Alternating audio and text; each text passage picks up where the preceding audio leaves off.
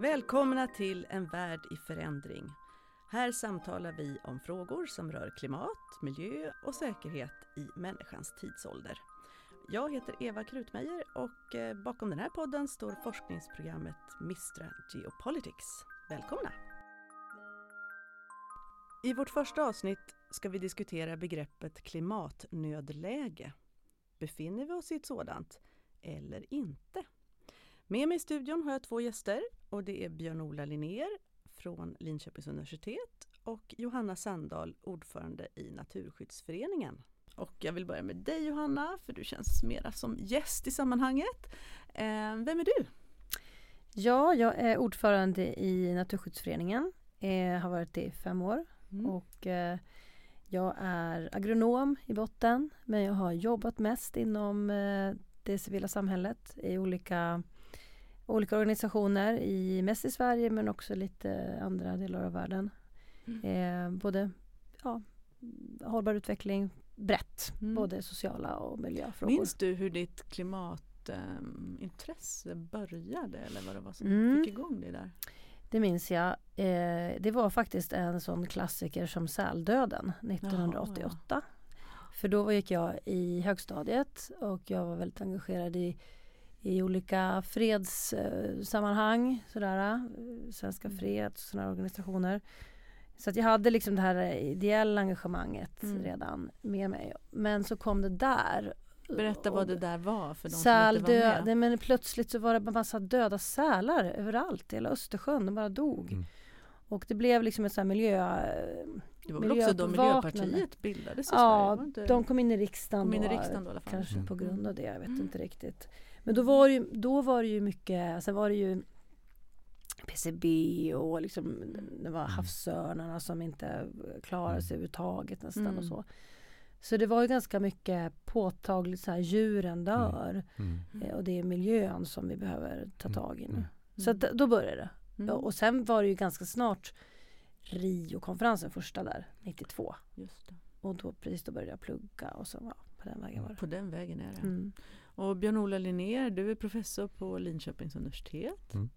i miljöpolitisk... I miljöförändring heter miljöförändring. det, men jag håller på med klimatpolitik i mitt mm. forskningsområde. Mm. Berätta, vad kan det handla om då?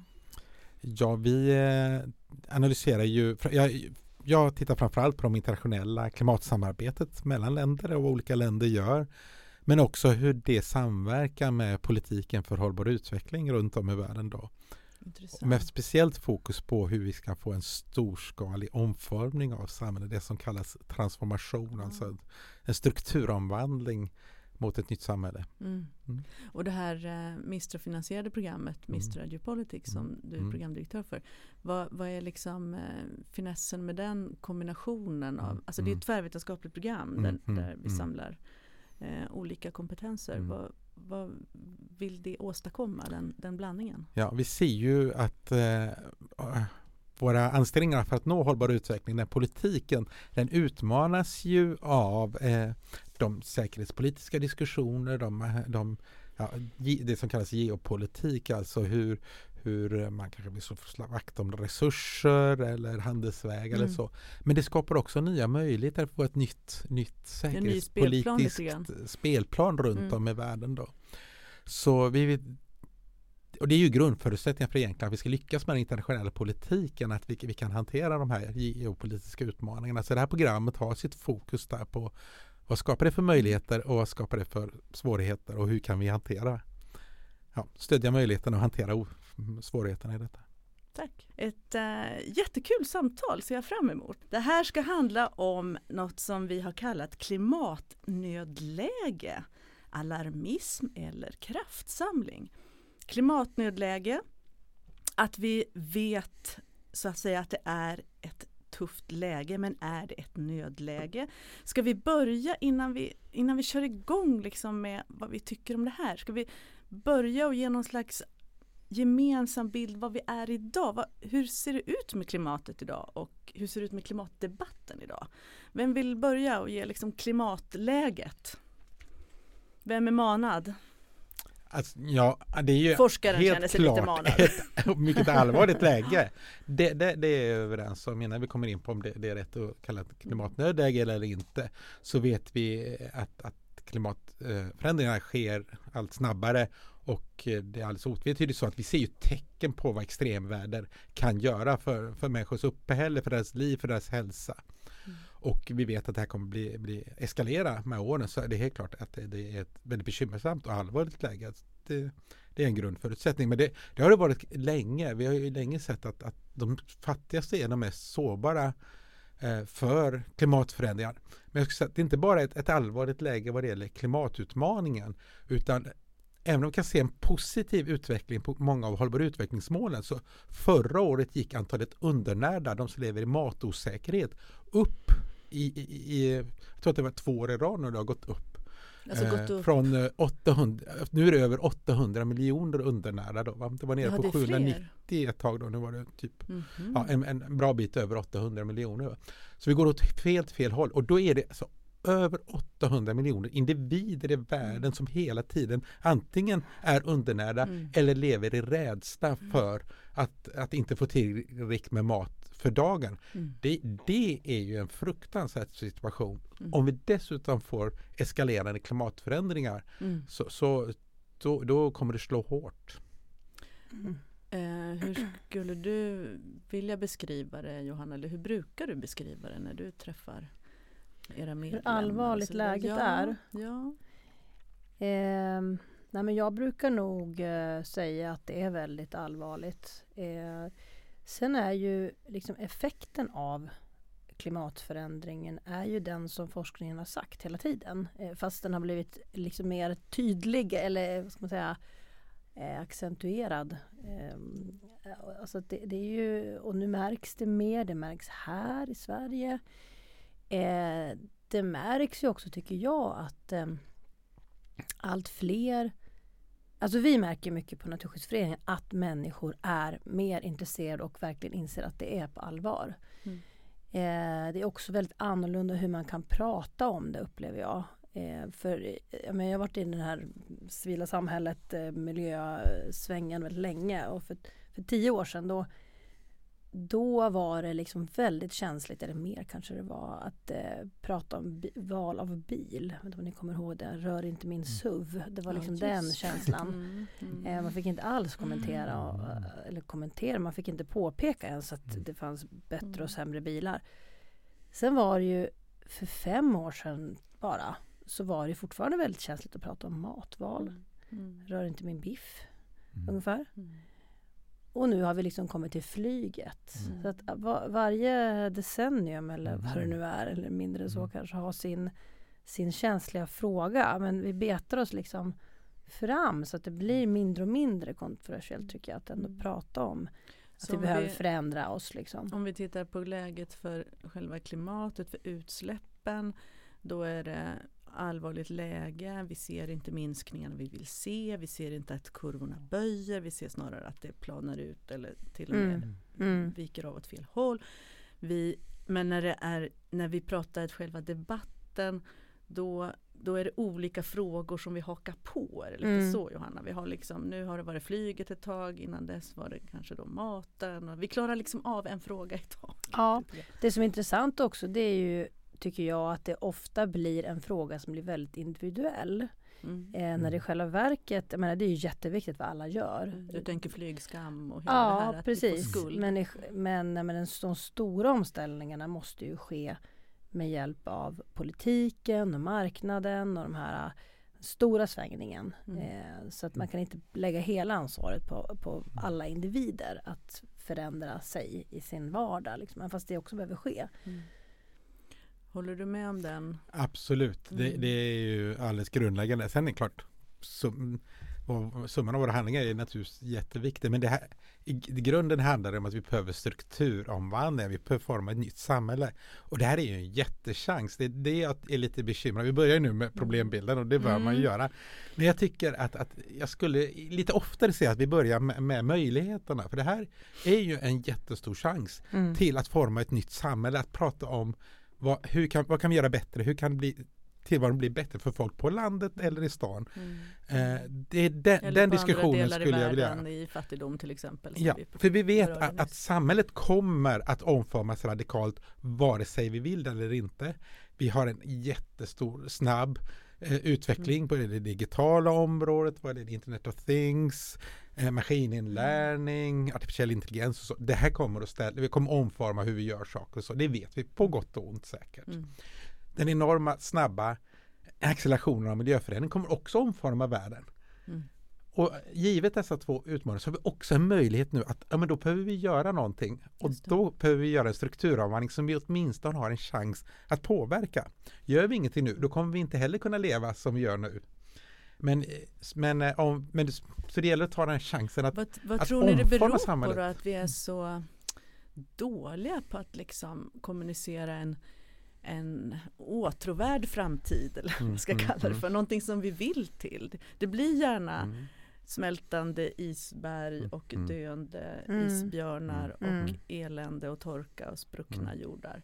Och, och det känns ju ganska läskigt och vi Mm. sätter igång andra Mm. system föreställer jag mig i, i våra liksom, hjärnor. Mm. Det, där, det är jätteintressant för, för jag tänker, det vet väl du mer om, Viola, om med forskningen, men att eh, det är ju fler som går igång på hopp än Mm. på eh, Mm. panik. Mm. Mm. Eh, Men samtidigt är det ju, alltså dåliga nyheter, negativa nyheter sprids, jag vet inte hur många gånger, ja, snabbare än Precis. goda nyheter. ja, Så, med just förändringsbenägenheten. men du menar Nej. att förändringsbenägenheten är kopplad till hopp? Och där, Ja, det, det är så jag har förstått i alla Mm, fall. Att mm, det, det är mm. liksom, är ha, ser, då man, ser det, man en liksom. liksom, att det här känns ju skojigt, då Mm, har man mm. liksom större det. eller då är det Mm. fler som förändrar sig än att oj hjälp, allt, Mm. allting går åt helskotta, det är bäst att Mm. byta bana här. Det, det är inte samma eh, drivkraft riktigt. om vi ser att det kan ju bli kul att tågsemestra i Europa Ja. med Mm, kidsen. mm. Om, vi, Precis. om vi ser en möjlighet till Ja. det.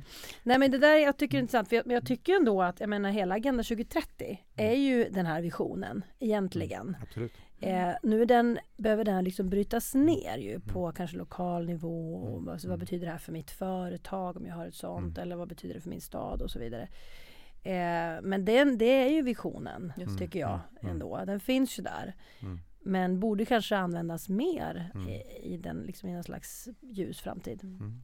Det här är två saker jag tycker var jättebra av det du sa. Dels att folk går igång på det. Jag tycker det var bra uttryck. För att vi brukar uttrycka det från vår forskning som vi har kommit fram, bland annat i Mr Geopolitics, är Mm. just detta att, att det är, alltså för att få en sak på dagordningen, för en fråga på dagordningen, ja då, då varningar och, och värsta scenarier och så, då är det ju bra för, för det. det, liksom, det har en bra medialogik Mm. uppenbarligen Mm. och det, det är ju något som har liksom präglat hela miljödebatten under hela efterkrigstiden då. Men för att få för, för att skapa förändring, skapa grogrund till förändring, legitimitet för det, att, att få, få, folk, få igång folk, då, Mm. sådär, få, få folk att gå igång på saken, ja då handlar det ju om vad kan vi skapa istället? För att det, det. det, det, det tycker jag, att forskningen inte är helt entydig men ganska tydligt att det, det, det är ingen bra det, det är inte en bra motivering i längden att förändra någonting. Det, det, det, är bra, det är en bra motivering för att få upp intresset Just det. men inte för förändring uppenbarligen. Vi vill skapa någonting, vi vill skapa någonting annat när vi engagerar Mm. oss i saker. Mm. Mm. Men med tanke på då att det är så pass eh, ja, Mm. risigt som Mm. det är, så pass eh, eh, eh, allvarligt läge. Eh, jag, jag tänkte på det, jag drog ut här från, eh, från nätet bara i, i Storbritannien då. Mm. Så var man ju först ut vad jag förstår som att liksom förklara då nödläge. Det första land som Första gjort landet som gjort det. Sen det. är det ju över 600 kommuner eller regioner. Ja, jag tänkte precis komma in på det och Göteborg var väl Mm. först i Sverige va? Mm. Ja. Eh, och här i Göteborg till exempel så vill man då att eh, då tolkar man det här som att innan sista december 2021 så ska utsläppen ha sjunkit med 32 procent. Mm. Eh, som man liksom har specificerat Mm, klimatnedlägget. mm, Men, mm. men om, vi, om vi bara börjar med det här liksom allmänna att använda ordet överhuvudtaget. Hur känner ni för ordet klimatnedläge? Johanna? Ja, jag är lite kluven för jag, jag menar, det är ju ett nödläge. Det är verkligen det. Men sen handlar det väldigt mycket om vad man lägger i det där begreppet. Jag personligen så, så får jag såna här tankar om undantagstillstånd och då blir jag lite väskorna och ställ Då blir jag lite liksom. rädd för att Mm. tänka Mm. på så här antidemokratiska krafter. uh, sådär. För jag känner Mm. att vi måste Mm. ändå göra den här omställningen liksom i en demokratisk anda. Eh, Vi Mm. kan inte bestämma eh, plötsligt. Ja, så det, där, där blir jag lite så här. Uh. Och sen kan jag också tänka att eh, vi har, även fast inte ordet är använt i Mm. Sverige på det sättet, nu, i många städer är det ju så, men i liksom riksdag och regering så har vi ju våran klimatlag som Mm. ju, om jag förstod det brittiska exemplet rätt, är ju det mer radikalt det som är sagt i Sveriges riksdag. Mm. Men det är inte uttryckt som klimatnödläge, men gör vi det som klimatlagen säger, det som Klimatpolitiska rådet nu Mm. presenterar, ja men då går vi ju liksom eh, i någon slags klimatnödlägesbana Mm. eh, ändå. Då behöver vi inte utlysa något. Nej men lite så. Så att det, jag, vi har redan liksom utlyst det på ett sätt tycker jag, fast vi Mm. inte använt det ordet. Mm. Mm, vad säger du Björn-Ola? Ja, jag, jag är oerhört tveksam till att använda begreppet just nödläge. Mm. Precis av de orsaker du, du, du säger här.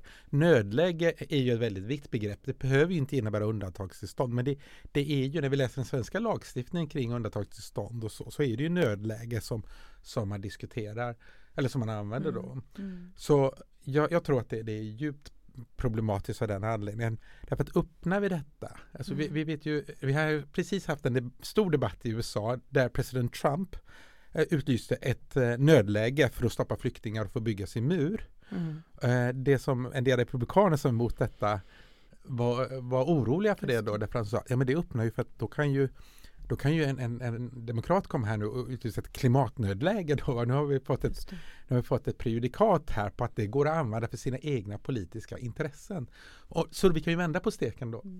Om vi utlyser klimatnödläge nu, ja då kan ju en annan regering som kanske vill någonting annat utlysa ett nödläge av en annan fråga då. va. Så det, jag tyckte, det är det ena. Men det andra är också att jag ser ju att en del av mina kollegor och en del i miljödebatten redan nu säger att vi ska begränsa den dem- demokratin eh, för att Det eh, finns sådana strömningar. Ja, absolut. James Lovelock som har varit en, en ikon för stora ja. delar av miljörörelsen har ju länge sagt att, Hypotesen. ja, Gaia-hypotesen, att eh, nu är, är vi att likna vid krigstillstånd så nu ska vi, nu, nu måste vi avskaffa, alltså sätta de demokratiska reglerna åt sidan tills vi har löst den här krisen. Då. Och för mig är det oerhört bekymmersamt. Alltså, Men det, är det bara är det de demokratiska Jag har nog mera tänkt på det som att det ger Mm. en chans att använda styrmedel som man annars inte har i lådan på något sätt. Nu kan vi ta Mm. i med fossilförbud och nu kan Mm. vi liksom det, ta det, i med sånt för det- att nu är det ett nödläge. Alltså att det är ett slags kom, en kommunikativ eh, Mm. grej snarare än att det verkligen är något antidemokratiskt man sätter igång. Nej, äh, det, vi, vi har ju det redan. Vi kan göra vad vi vill. Om vi Mm. beslutar i demokratisk eh, riktning kan vi förbjuda vad vi vill idag om, om demokratin ställer sig bakom det. Alltså, Mm. Det är inga problem, förutom vad det gäller liksom handelsregler och sånt förstås. Eller Sant. vad EU till- tillåter. Mm. Men det kommer ju också begränsas oavsett vilket nödläge Mm. vi har. Mm. Men Så- du är rädd att det sprider sig, att det, att det blir ett predikat, Ja, att man liksom får en Ja, dels det. Eller, eller att vi får andra. Vi har ju, som Johan Rockström har ju sagt att han är varit tveksam till det som kallas Solar Radiation Management. Alltså att, att eh, försöka blockera in solinstrålningen. Men läget, läget är nu så allvarligt så vi måste Mm. överväga även det. Vi måste vända på varje sten, sa han i en intervju i The Mm. Guardian. mm. Eh, vi har en annan ikon inom klimatdebatten, för Mm. mycket för miljörörelsen, eh, James Hansen som förespråkar en, en gigantisk utbyggnad av kärnenergi ö, runt om i världen. Vilket som förutom att det är problematiskt med, med uranbrytning och lagringen för framtiden också riskerar att, att eh, öka, eller skapa större osäkerhet vad är det, terroristhot eller kärnvapenspridning i Mm. förlängningen då. Med en sån gigantisk utbyggnad som, som, som till exempel han föreslår. Och Det han gör ju låter- det med ja. på basis av klimatnödläge så det är inte bara demokratin förstår, utan man höjer någon slags ribba för vad som blir okej. det är mycket som blir tillåtet Mm. då om vi säger att nu eller aldrig. För att vi har ju hört, alltså vi säger nu, vi, nu, nu säger en del vi har 11 år på oss att Mm. göra något annars så är det för sent. Men det, så är det ju inte utan vi har det, det är ju 11 år för att ha en rimlig chans att kunna nå hur? eh, Mm. tvågradersmålet. Då. Alltså det, det, det ju, finns ju jättestora osäkerheter Vi kommer detta. säkert tillbaka. Jag vill släppa in Johanna Mm. på den också. Har vi höjt ribban för vad som blir okej att göra med ett nödlägesprat? Ja, eh, men det här... Alltså, för min del får man gärna höja ribban och liksom i bemärkelsen att ta tag i de politiska åtgärder som behövs. Men det, det farliga blir ju när vi glömmer att vi ständigt måste ha en konsekvensanalys för vad som, alltså sidoeffekten av mm. till exempel en kraftigt ökad kärnkraft. Mm. Eh, vad, vad, innebär det? Eller andra, den, alla andra åtgärder då mm. som får tio år senare kanske nya katastrofala konsekvenser. Mm. Så att ribbeshöjningen. Hur många gånger inte... kan man göra en ribbhöjning tänker jag lite också sådär. Vad är ett mm. klimatnödläge? Vad är nästa? Vad tar ja, vi med det, vad sen? händer då? precis. Mm. Eller... Ja, Nej, men sen ja. samtidigt så, alltså, den, poängen med att använda ett här ord, det är ändå att liksom signalera hur akut och allvarligt det mm. är. Och det vill man ju ändå säga mm. på något sätt att det är väldigt, väldigt bråttom, allvarligt, nu måste vi göra allt vi kan. Fast göra allt vi kan får ju inte medföra och innefatta slarv Nej. eller mm. ogenomtänkta lösningar. När Greta Thunberg säger jag vill inte att ni ska sprida hopp, jag vill att ni ska känna panik. Mm. Mm. Då, då får hon med sig många, speciellt unga människor som, som just vill pressa på makthavarna mm. här. Och mm. ta, ta i nu med alla mm. styrmedel ni har för det här är vår viktigaste fråga. Är det inte då rimligt att, att eh, samlas kring ett begrepp som nödläge, Björn-Ola, för att få den där liksom, impacten? Nej, jag tror inte det. Nej, nej. eh, dels därför att jag, dels tror jag att i längden så är då, då vi måste säga vad är det vi vill skapa istället? Vad, vad ska hur, vi åstadkomma? Vad ska vi åstadkomma? Mm. Det är mm. det vi måste lägga fokus på mm. för, för att verkligen ska liksom ha effekt. Eh, för annars tror jag att vi hamnar i lite enkla lösningar också. Det blir sådana här eh, quick fixes. Alltså ja, men det antingen... kanske är det som också är ett nödläge. Då mm. tänker man inte på mm. konsekvenserna. Mm. Då samlar Nej. man ihop sina grejer och, flyr det brinnande huset ja. lite grann. Och det mest man, man omedelbara. Liksom, ja, som är precis framför näsan, det gör man. Och precis. resten mm. blir liksom ointressant i mm. Den, mm. i, i den logiken. Men, eh, men jag förstår ju alltså att, att, att vi ska hitta motivation så att vi verkligen gör något mm. skyndsamt och, in, och, verkligen sätta tryck på dem som tycker att ja, men vi kan puttra på som vanligt. Det är ju jätteviktigt. Så de här skolstrejkerna tycker jag är alldeles mm. fantastiskt mm. underbara.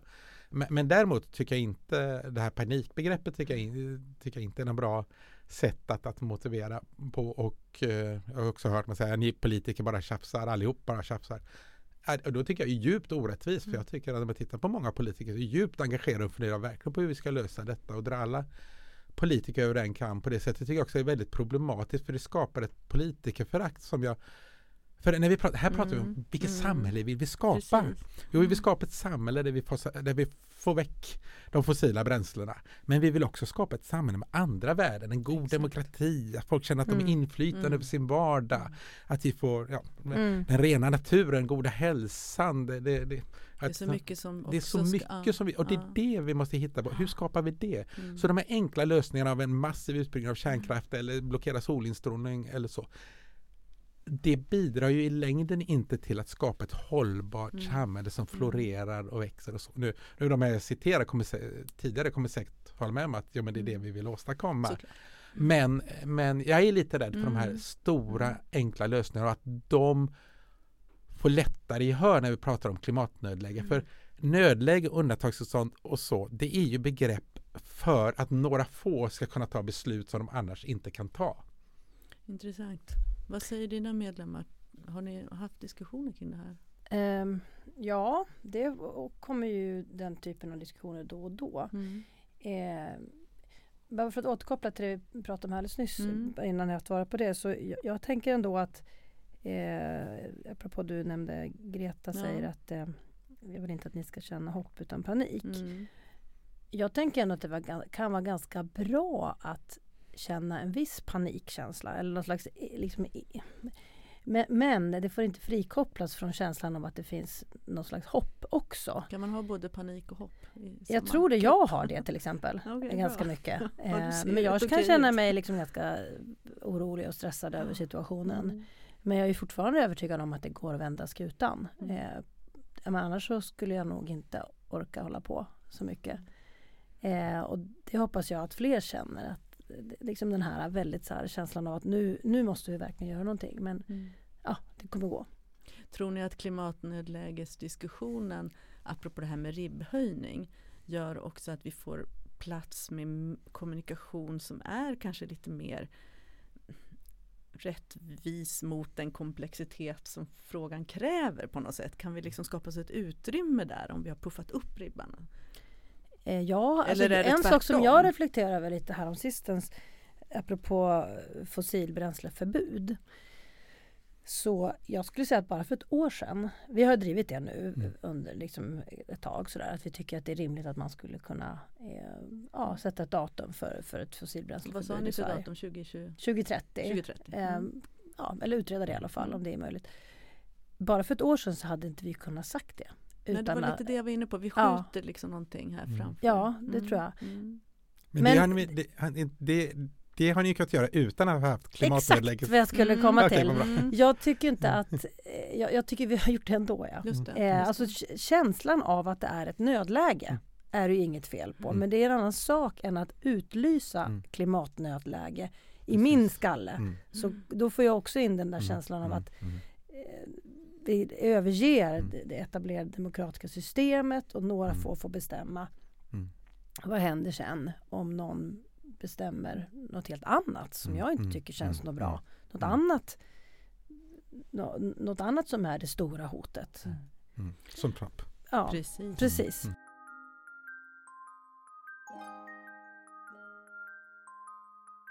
Vi har också ett litet inslag i den här podden att vi tipsar om böcker. Mm. Och våra gäster tar med varsin bok och så lägger vi ut det här på hemsidan Mm. så vi kan Mm. sprida lite så man kan läsa och lära sig mera. Eh, vad tog du med dig eh, Johanna? Jag, jag tog nu med mig eh, en, En gedigen rapport. en rapport Mm. helt enkelt. En, Härligt. Fakta i debatten. en liten... Nej, men det är en, en rapport som heter, nu är det på engelska också, Ja. Negative Emission Technologies, What Role in Meeting Paris Agreement Targets. Mm. Alltså, vi, vi pratar, och det hänger väl lite ihop med, med klimatnödläge. Ska du och, bara säga var, var vi hittar den? Vad ja, det är alltså en, en eh, rapport som är sk- skriven av en eh, paraplyorganisation kan man säga för, för vetenskapsakademier i Mm. Europa. Eh, och man kommer kunna hitta länk till den Mm, på Precis. Vi, vi är inte riktigt ens om hur vi uttalar detta. I- Eusak Nej, eller precis. Isak eller någonting sånt. Men vi kommer lägga ut det på Ja, hemsidan. Så vi ser Eh, det. nej men det hänger lite ihop med det här med Mm. klimatnödläge för att eh, det och kanske också varför jag nu tycker det kan kännas finnas en poäng med att verkligen betona att det är ett nödläge utan att utlysa klimatnödläge är ju för att eh, verkligen förstå eh, vi, vidden av hur mycket vi verkligen måste minska utsläppen. Risken finns ju annars, den här känslan av, som jag tror också Greta är lite ute efter, att äh, vi löser det, det finns teknologi i framtiden. Mm, mm. Eh, vi kan tuffa Mm. på och göra lite små marginella skillnader. Människan har alltid klarat stora Ja, och nu har vi de här innovationskraft. negative emissions technologies, alltså negativa utsläppsteknologier Mm. eh, som kommer rädda oss. Och jag tror att vi kommer behöva den här typen av tekniker, eh, inte minst då kanske Ja, men, men den här rapporten är väldigt tydlig med eh, att det viktigaste är verkligen att minska utsläppen snabbt. Det är liksom den säkraste eh, vägen framåt. För det andra så är ju de naturliga kolsänkorna det billigaste och kanske enklaste sättet att skapa. Det gröna bladet. Ja, det gröna Mm. bladet och den friska, det friska havet Mm, Eh, som vi verkligen behöver vårda och värna. Och det är ju många rapporter som påpekar det just nu tycker jag. Att liksom den här kopplingen mellan friska ekosystem och klimatet. Jag hörde något så här ganska absurt, någon, någon som verkligen frågade efter någon, Åh, kan man inte uppfinna någonting som skulle kunna fånga in koldioxid och det skulle vara så stort och man skulle kunna sprida. Och jag tänkte, men det han faktiskt försöker beskriva är ju ett träd, det är en skog. Vi, Ja. Alltså det, det, ibland så slår vi knut på oss själva i liksom vår ambition att titta på Precis. nya saker. Även, säger, Även om det förstås också är viktigt. Men du tycker det här var en balanserad Ja, men för att den betonar ändå vikten Mm. av att liksom lösa kvarstående Mm. tekniska utmaningar när det gäller liksom, eh, de- den här teknologin som ändå håller på att Mm. utvecklas. Mm. Så att Mm. den finns också med. Jag tycker att bara det är bra med sådana rapporter som på något sätt ja, lite klart och tydligt. Liksom. Så, så här ligger landet. Ha inte för jättestora förhoppningar på det här men gör vi så här så är det liksom den smartaste och Mm, finaste mm, vägen mm. framåt. Känns tryggt där också med Vetenskapsakademierna. Ja men det känns bra. Mm. Björn-Olle, vad har du tagit med dig? Jag tog med mig eh, en bok som heter Omställningen, tio år som kommer att förändra världen av Jens Ergon som är vetenskapsjournalist och Just skriver, tycker jag, en, en, en, en väldigt bra bok. här. Han tar upp Mm. just allvaret också. Mm, mm. Att vi står inför ett väldigt allvarligt läge. Mm, så att världen kommer att förändras. Ja. Men han pekar också på de enormt många, en myllrande Ja, alla de myllrande exempel vi har på eh, omställningar mot hållbar utveckling som finns runt om i världen. Som Så det kan är en bok oss, som ger lite hopp då? som kan ge, peka vägen framåt, Ja, absolut, ger hopp och, eh, eh, och eh, men inskärper allvaret utan att det blir kanske panik. Då. Ja. Men, eh, eh, men visar också på, på vilka möjligheter som finns. Och att det, det, ja, den ger absolut hopp att det är möjligt. Ja. Jag ja. tror också att risken finns ju om, om vi betonar ja, men så fruktansvärd, vilken gigantisk enorm utmaning det är Mm. utan att prata om hur kommer vi Just vidare. det, just det. Då, då vet vi, det, det är ju ganska gott om forskning som visar att det, det föder ju också antingen uppgivenhet eller en motreaktion där du slår ifrån dig. Ja, Det det, hela. Jag tror att det var eller Maria Ojala som är, Mm. jobbar med, med unga eh, Klimatångest och sådana och så. Ja precis, Mm. vid Örebro universitet som, jag tror att det var hon eller så var det någon annan, men som, Mm. som pekade på att ja, man kan även se att klimat, alltså, folk som annars inte skulle uttrycka klimatskeptiska åsikter, unga då, Mm. gör det därför att det, al- alternativet är så jättejobbigt. Mm. För det, det går inte att hantera då om, om läget är så extremt dystert eh, kring. Klimatutmaningen. Så det, det, jag tror att Mm. Kerstin Anér på, på, Mm. på 70-talet, då, författaren Kerstin Anér, pe, Mm. pekade på riskerna just med ett dom, att ett, återkommande domedagsbudskap, för det nöter ut oss till slut så vi Vi lyssnar ropar inte. på vargen och ropar på vargen. Ja, ja och det, och det spelar ingen roll om, om det, det är liksom, att vargen verkligen kan komma eller inte. Bara detta att du ständigt, om du ständigt får höra att, att, att jorden riskerar att gå under till Mm. slut så, så, så det blir för jobbigt att ta in eller och kan föda motreaktioner. Då. Precis. Men så jag tycker den här var en bra Ja, bok. för Den visar vad både på allvaret Mm. och har massa bra exempel ändå. För jag tror att det är jätteviktigt att vi får konkretion i vad, vad är det här nya samhället som vi pratar om. Mm. Jag tycker det var jättebra då att Johanna att du nämnde eh, eh, 2030-agendan, eh, FNs Mm. hållbarhetsmål som man Mm. beslutar om. Den har ju eh, överrubriken på den är Mm. Transforming our world, alltså hur vi omformar världen. Det är ju en positiv vision utifrån de allvarliga utmaningar vi har, inte bara på klimatområdet då. Precis. Så är det visioner av hur gör vi, eh, skapar vi en ny värld då? Ja. Och, det, och det är ju också hopp, för här har vi alla världens länder som har ställt sig bakom detta. Det är ju det jättebra. Ja. EU pratar nu i sin klimatstrategi, ja men hur får vi den här transformationen, alltså den stora omformningen av samhället. Så jag skulle säga att det finns ju väldigt mycket som händer där man har insett allvaret. För det här Just det. begreppet transformation, alltså omformning det av samhället, alltså samhäll, strukturomvandling av samhället. Det kommer ju från vetskapen att vi kan inte hålla på att ta små steg nu. Mm. Nu handlar det om strukturomvandlingar. Mm. Mm. Och strukturomvandlingar gör man sällan bra om man har panik. Va? Så att, Mm, för, just det, men det men det är ändå tydligt att man inser allvaret. Jag kommer ju från västkusten, jag kommer ihåg när vi hade varvsnedläggningen och allt sånt. Och det, Mm. det, ja, det är klart att det fanns en del som fick panik över sina Mm. jobb och så. Men Mm. hela samhället insåg att det här är en gigantisk utmaning. Det kommer att bli en fruktansvärd utmaning. Mm. Men det skapar ju också nya möjligheter det. omforma om man då tänker till. Va? Så Mm. man kan ju inse allvaret i en situation och göra en planerad strukturomvandling Mm. utan Mm. att känna Mm. panik. Mm. Kan vi komma? Det, ja, som, det varsågod, som jag tror, en, en, väl, det som jag märker är en stor utmaning och det är ju det i många miljöfrågor men Mm. kanske särskilt här liksom när det kommer till klimatet. Det är just ehm, att det jag själv kan göra känns så enormt fjuttigt Just det. Mm. i relation till den stora utmaningen. Mm. Bara, Mm. Ja men jag tar cykeln istället för ja, kanske åker tunnelbana innan. Mm. Eller, alltså, det, det märker jag är en stor Mm. frustration bland många Mm. som kontaktar oss på Mm. Naturskyddsföreningen. Mm. Så, men vad kan jag göra själv? Ja, det man kan göra själv är ju de här Mm. klassiska tipsen. Tänk på hur du reser, tänk på vad du äter och Mm. hur du värmer upp ditt hus eller din lägenhet eller hur du bor. Mm. Det är ungefär det. Mm. Eh, och det, det blir ju stora skillnader förstås för varje individ om man verkligen gör det. Mm. Men sen den här, det här bamshjulet Mm. som ska Mm. ändras. Mm. det är ju någon annan, alltså jag tror på det, något är, vis så det finns ett stort driver glapp. väl alla Bamsehjulet också även om vi Jo, puffar vi gör var och en av oss med en liten liten puff. Jag men den lilla puffen upp- känns frustrerande tror jag för Ja många. men det, jag tror precis som du, jag, jag, jag, jag brukar också ta upp Greta som en sån där Alltså vad Mm. spelar det för roll vad vi var och Mm. en gör? Ja men titta vad en Ja. individ Mm. har gjort. Absolut. Så, så det här vår, vår röst, hur Mm. vi använder vår röst, hur vi påverkar. Mm. Där har ju individen en otrolig möjlighet i Mm. dagens digitala värld. Och så vidare. Mm. Men Björn-Ola, du hade ett annat. Ja men nej, alltså, en Mm. sak till då, apropå Mm, just det mm, du sa som man kan, verkligen kan göra. Det är ju att ha de här samtalen vid, vid eh, Ja. kaffebordet eller fikarummet. Hur formar vi det här nya samhället och vad är det för nytt samhälle vi formar? Hur kan vi leva ett gott liv koldioxidfritt? Mm. Ni skulle se allihopa nu Björn-Ola när han liksom bara, det spritter i kroppen på honom. Han vill vara med och bygga det här samhället. Ja. För, för jag tycker faktiskt att jag kan råka ut för precis motsatsen vid kaffebord och, och middagar. Att Ja, ja. jag liksom kryper ur skinnet. Aj, kan jag inte hålla min stora trut? Mm. Alltså man kommer in på Mm. klimatfrågan och det blir ganska stelt. Mm. Det blir jobbig stämning. Åh, och folk törs nästan inte berätta att de ska flyga på Mm, semestern och så vidare. mm, Alltså, det blir jättemärkliga. Men du hamnar inte i dem för du, Jo, du leder om he- det he- till ja, kom med och precis. bygg.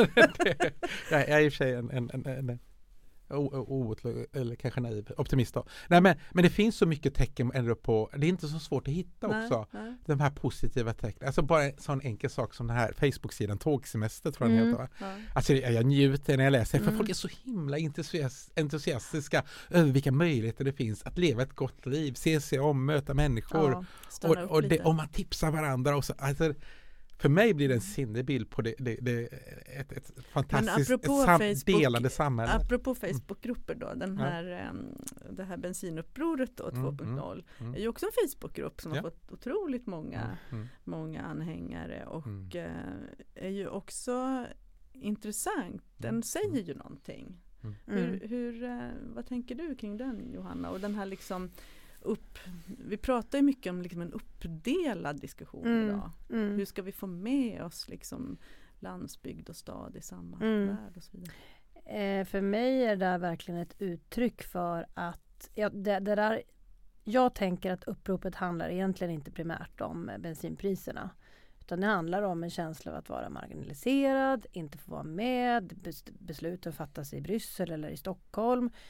Eh, vilket de ju gör. Och jag tror också i många fall faktiskt inte bara, eller med ganska, man kanske glömmer landsbygden. Mm. Så jag tror att för att omställningen då, den här stora omställningen ska transformation liksom, ska Mm. bli lyckad, då måste vi också ha ett eh, måste se till att alla hänger med. För det, annars kommer den här typen av Men nu sitter vi här i Stockholm och säger att vi måste se till att alla kommer med. Ja. Är inte vi en del av den? Jo, det är vi ju. Eh, men vi försöker nog att eh, tänka så när vi jobbar med politiska förslag också. Så det inte blir... Eh, det, det är som eh, ett problem, grundläggande problem tycker jag i miljöpolitiken eller i politiken. Det är att man ganska ofta försöker lösa fördelningspolitik, fördelningspolitiska problem med miljöpolitik. Mm. Att man undviker att ha en skatt kanske för att vissa grupper kommer drabbas på ett felaktigt ett sätt som inte blir bra fördelningspolitiskt. Eller att man Mm. har kvar en subvention för att det kommer bli fördelningspolitiska negativa effekter om man tar bort den. Eh, och då blir det ju snett. Liksom. Eh, så att det där, jag tror man, man måste orka ta en större diskussion. Eh, Se över dem i ett sammanhang då, för de Ja, påverkar jag ju också det. varandra. Man, det är många som laggar känns det som. Sådana här styrmedel som liksom ligger kvar eller subventioner och så vidare. ja, Som, som liksom ger felaktiga signaler. precis.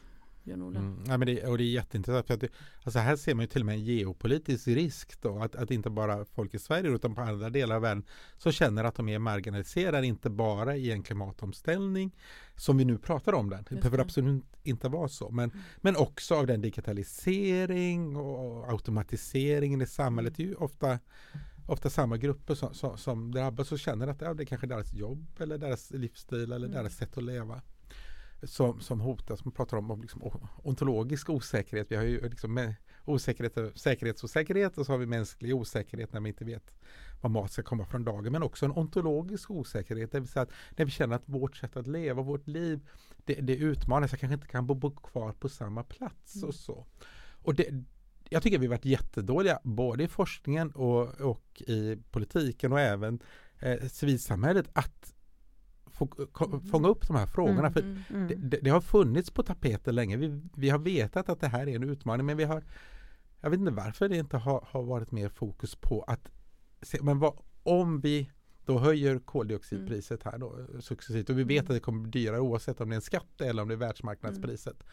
Vad erbjuder vi då Mm. för möjligheter att kunna känna en trygghet att, att man kan bo kvar på samma plats? Mm. Mm. Mm. Det, det har vi varit ganska usla på och det är inte konstigt att den här rekylen kommer. Men vi kommer att få se fler sådana motreaktioner runt om i världen som kanske gör det populistiska rörelser, det har vi också sett, det. Mm. som i, grunden får, så utmanar internationellt samarbete, det kan störa på misstänksamhet mellan grupper som gör det mer konflikter och Mm, så. Så det, istället. det, Mm. det, vi, det här är oerhört viktigt att vi nu får mer fokus på det. Jag ska säga att inte minst i Sverige har vi vaknat väldigt sent. Jag tycker EU-kommissionen börjar prata om de här frågorna kring rättvis omställning långt före att jag hörde partierna i Sverige ta upp det. Men nu, nu den här våren har det ju börjat komma upp igen. komma upp, ja. Vad säger du där Johanna? Nej, jag tänkte bara på det som du sa precis här att redan hänt. Jag tänker på det som har hänt i USA nu liksom med Mm. Trump och vad han har mm. Eh, den rättvisa omställningen Mm. har liksom blivit att subventionera eh, kolgruvor och Mm, liksom mm, mm. oljearbetare eller inte Ja, vet jag hur hans ja. subventionsprogram har sett Mm, ut men mm. alltså där, det har ju gått åt det hållet Ja. liksom. Och då blir det ju ingen omställning längre. Nej, verkligen inte. Att sänka bensinpriset är ingen väg. För det, är Nej. ju inte, det, är ju inte, Det är ju inte det. det är ju inte en omställning vi Nej. pratar om. Nej. Men om man kan peka på, liksom, ja men då stödjer vi liksom att, att eh, servicenäringen ändå får möjlighet att blomstra i Mm, landsbygden. mm. Att eh, stödja lanthandlarna och, och eller, satsa på mö, mö, alltså kollektivtrafik och andra liksom, de tåglinjer som ändå nu hotas för nedläggning för Mm. att de, de, de är ändå bara Tjustbanan eller vad de nu kan Mm. heta. Då, som, alltså det är hela tiden en massa signaler att det är inte viktigt. Mm. Va? Så att, Mm. att, jag tycker att det, det är ett stort politiskt misslyckande. Mm. Bra. Eller bra, jag menar bra att vi diskuterar det. ja, ja. Hörrni, jag, jag tänkte faktiskt också, vi Mm. nämnde klimatpolitiska rådet lite så hastigast här. Jag, jag tänkte på deras den här, det här att ehm, förslaget att alla, att alla beslut på något vis ska genom eh, filtret liksom klimat. Va? Mm, Att, eh, de, ut, de uttrycker det så här, inkludera effekter på klimatmålen i alla konsekvensbedömningar i offentliga utredningar och regeringens propositioner. Det är liksom Mm. det är lite grann som vi hade Mm, mm. ekonomiska Mm. eh, heter det, finanspolitiken och finanspolitiska rådet kom till på det här sättet. Att hålla lite koll på, på utsläppen helt enkelt. Att göra. Är det här, tror ni, realistiskt? Kommer det, kommer det här att genomföras? Jag tänker att det måste genomföras. Mm. Det är klart vi behöver ha en klimatkonsekvensanalys på allting som görs. Ehm, sen är det säkert eh, inte helt enkelt hela tiden. Jag har suttit med i, i regeringens eh, Agenda 2030-delegation Mm. eh, och där föreslår vi ungefär samma sak för, fast för alla Just det, det Agenda jag, precis. 2030-målen. Det blir mycket sånt där som ska vara Mm. helt Ja, övergripande. Till precis. slut blir det inget av det kanske. Nej, men eh, alltså jag tänker att det är helt avgörande att vi lär oss tänka. Mm. Ser ni Mm. signaler på att det här är på gång? Jan-Ola, har du? Mm, ja, jo men absolut, för vi hör ju hela tiden det är en diskussion att det måste in. Mm. Men jag är nog lite, alltså jag förstår Klimatpolitiska rådet utifrån deras uppdrag så är det ett jättebra råd. Eh, men, men personligen så tycker jag att det ni föreslog, att det är hållbara utvecklingsmålen som ska genomsyra allt, för där ingår ju också Mm. klimatmålen, eh, är, är, vikt, alltså är oerhört viktigt för att kunna, för det är, hela det är ju hela tiden en Mm. helhet. Vi, vi har, har ju också nu börjat forskning kring att sitta på, på hur, hur, hur eh, de, här- de olika hållbara utvecklingsmålen och Parisavtalet samverkar både positivt men också kan, kan komma i konflikt med varandra. Det ser vi runt om i världen. För att, Mm. Så, att, eh, så att det, det är ju inte enkelt. Hade det varit en enkel fråga då hade det varit, hade varit ja då hade vi Då hade vi gjort det för länge sedan det. Det här är ju, det är ju en väldigt svår fråga eh, och det, det handlar ju om att omforma hur vi tänker och vad Mm. vi prioriterar och värderar. Mm. Och så. Men jag tror också Mm. att det kan vara väldigt nyttigt för att det Jag tror att det skulle tvinga fram en del tankar kring synergier. Mm. Mm. Att göra på ett Mm. annat sätt. Mm. Så att man både kan få välfärd och mindre Mm. utsläpp. Alltså Mm. nu har vi ändå Och värdera, ganska... värdera de resurser vi har Ja, högre. Precis. Mm. Alltså man liksom tänker, men det finns ju klassiska exempel att liksom eh, om man tar eh, på landsbygden i, liksom i många Mm. fattiga länder där det inte finns några elledningar utan Mm. då, ja, men då satsar man på eh, förnybar eh, solenergi Mm. och så kan flickorna läsa Mm. läxan på kvällen när Mm. de har städat klart Mm. ungefär. Och sen så, Många, många kryss i eh, många ja, rutor så där. blir det många Mm. rutor. Mm. Precis, och jag Mm. menar det är ju det är en, eh, en, en gammal liksom, men det finns ju säkert väldigt många sådana Mm. eh, win-win eh, möjligheter som jag Mm. tror Mm. man skulle Verkligen. Tvingas komma Mm. fram till Mm. på ett bättre Mm. sätt. Mm. Om, om jag skulle ge mig på att försöka sammanfatta det här med klimatnödläge då så har vi, tror jag, kommit fram till hittills i alla fall att eh, vi tycker nog att det är ett så allvarligt läge så att i alla fall hör jag på dig Johanna att klimat, det är lite nödläge men vi ska inte säga det. Vi ska inte prata om det för då kan det sätta igång fel krafter. Eh, är det någon aspekt på det här nu som ni tycker att vi inte har berört hittills? För vi har några minuter kvar. Är det någonting ni vill lägga till? Eller? Om jag, ska säga, jag tror Ja. att, att det är ett akut läge, det tror jag man kan säga. Mm. Det är själva begreppet nödläge, för det väcker ju associationerna till att du sätter normala politiska Just regler ur spel. Ja. Det, det, så det är i Mm. det sammanhang, men att det är ett akut läge, det, det ska vi med- absolut Det ska säga. vi säga. Ja, Ja, absolut. absolut. Mm. Och särskilt i kombination med utlysa, tycker jag. Mm, Utlysa precis. nödläge. Då, då blir det liksom en... Mm. Men att det är ett Men då akut kanske man läge, kan det är säga ju så inget här, vi snack. vet alla att det är ett akut läge, vi Mm. behöver inte utlysa något Nej. nödläge. Nej, Så skulle man kunna säga. Så skulle man kunna uttrycka Vi har vår Ja. klimatlag, vi Mm. har våra Mm. mål, vi har Klimatpolitiska Mm. rådets Mm. förslag. Mm. Nu kör vi! Och en annan sak, alltså om vi ser våra studenter då, man gör sådana undersökningar, va- varför väljer man vissa Mm. utbildningar och så vidare. När jag eh, var, då var det ju på, på, på 80-talet då, så jag gick, gick på universitetet, då var det ju främsta var, vad kan jag tjäna pengar? Mm. Vad kan jag liksom, ja. Mm. Men nu när man gör undersökningar, varför väljer man vissa linjer? Den viktigaste orsaken är att man ska känna att man gör skillnad. Mm. Mm. Och det är ju fantastiskt roligt Det är att det. se att de som nu kommer till universitetet det finns säkert de som väljer för pengarna eller både och och så vidare. Men det är en, det är en grundläggande motivering Mm. för varför Mm. du väljer som du gör. Och det gör ju mig extremt hoppfull. Ja. Den där var, det kändes som en bra avrundning, Björn-Ola. Mm. Jag vill tacka er båda så fantastiskt mycket för att ni kom hit till den här podden och eh, håll utkik efter kommande avsnitt. Eh, vi kommer tillbaka men eh, vi säger tack och eh, hej för idag. Mm. Tack ska ni ha som kom. Tack! Tack så mycket. Tack ska ni ha. Det här var ett avsnitt i poddserien En värld i förändring från forskningsprogrammet Mistral Geopolitics.